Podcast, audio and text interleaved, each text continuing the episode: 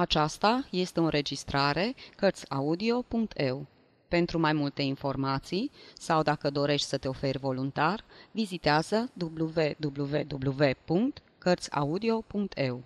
Toate înregistrările Cărțiaudio.eu sunt din domeniul public. Anton Pavlovici Cehov Bucurie Era 12 noaptea. Înfierbântat la culme, cu părul vâlvoi, Mitia Kuldarov dădu buzna în locuința părinților săi și începu să se plimbe ca un zănatec prin toate încăperile. Bătrânii tocmai se culcau. Întinsă în pat, soră sa isprăvea de citit ultima pagină a unui roman. Frații lui, elevi de liceu, dormeau. De unde vii? Ce-i cu tine?" se mirară părinții. Nu mă mai întrebați. Mi s-a întâmplat un lucru neașteptat, dar absolut neașteptat. E, e formidabil!" Mitia se porni pe un râs cu hohote și se trânti într-un jilț, nemai fiind în stare să se țină pe picioare de bucurie. E de necrezut, nici nu vă puteți închipui. Ia uitați-vă!" Soră sa sări din pat și, aruncându-și pătura pe umeri, se apropie de el. Liceenii se treziră și ei. Ce-i cu tine? De ce ești în halul ăsta?" De bucurie, mamă! Acum mă știe toată Rusia!" Toată! Până astăzi, numai voi știați că pe lumea asta există un arhivar cu numele Dmitri Kuldarov. Acum însă o știe toată Rusia. Mamă, doamne!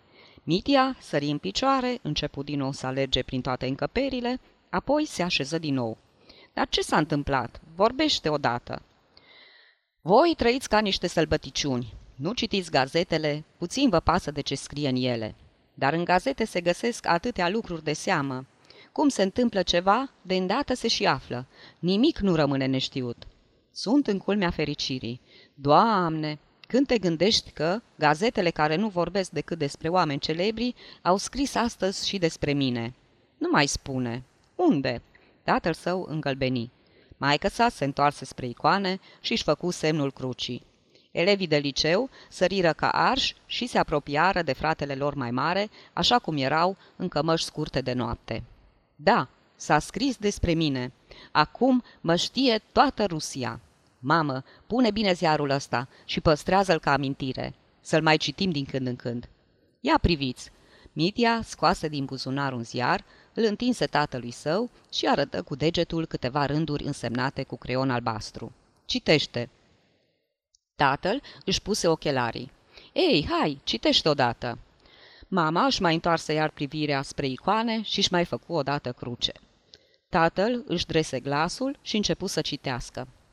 În ziua de 29 decembrie, la orele 11 seara, arhivarul Dmitri Kuldarov, vedeți, vedeți, mai departe.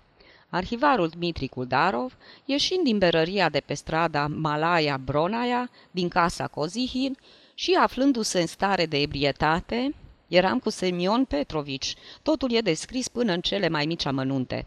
Citește mai departe. Ascultați. Și aflându-se în stare de ebrietate, a alunecat și a căzut sub calul birjarului Ivan Drotov, țăran din satul Durchina, județul Iuhnov, care tocmai oprise acolo. Speriindu-se, calul a sărit peste Kuldarov, lovindu-l și a pornit apoi în goană, trăgând după el Sania, în care se afla Stepan Lukov, negustor de gradul 2 din Moscova. Calul abia a putut fi oprit de niște portari. Kuldarov, care își pierduse cunoștința, a fost dus la comisariatul de poliție și cercetat de medic. Lovitura pe care o primise în ceafă, m-a lovit huluba, tată. Mai departe. Citește mai departe pe care o primise în ceafă, a fost declarată ușoară, drept care s-a încheiat un proces verbal. Accidentatul a primit îngrijiri medicale. Mi-au spus să-mi pun mereu apă rece la ceafă. Ei, ați citit? Ce ziceți? O să se ducă vestea în toată Rusia. Dați gazeta încoace. Mitia apucă ziarul, îl împături și îl băgă în buzunar. Da o fugă până la Makarovi, să le arăt și lor. Trebuie să le spun și Ivanțchilor, Natalie Ivanovna, lui Anisim Vasilici. Am șters-o. La revedere!" Mitia își puse pe cap șapca cu cocardă și, nemai încăpându-și în piele de bucurie, se repezi triumfător în stradă. Sfârșit.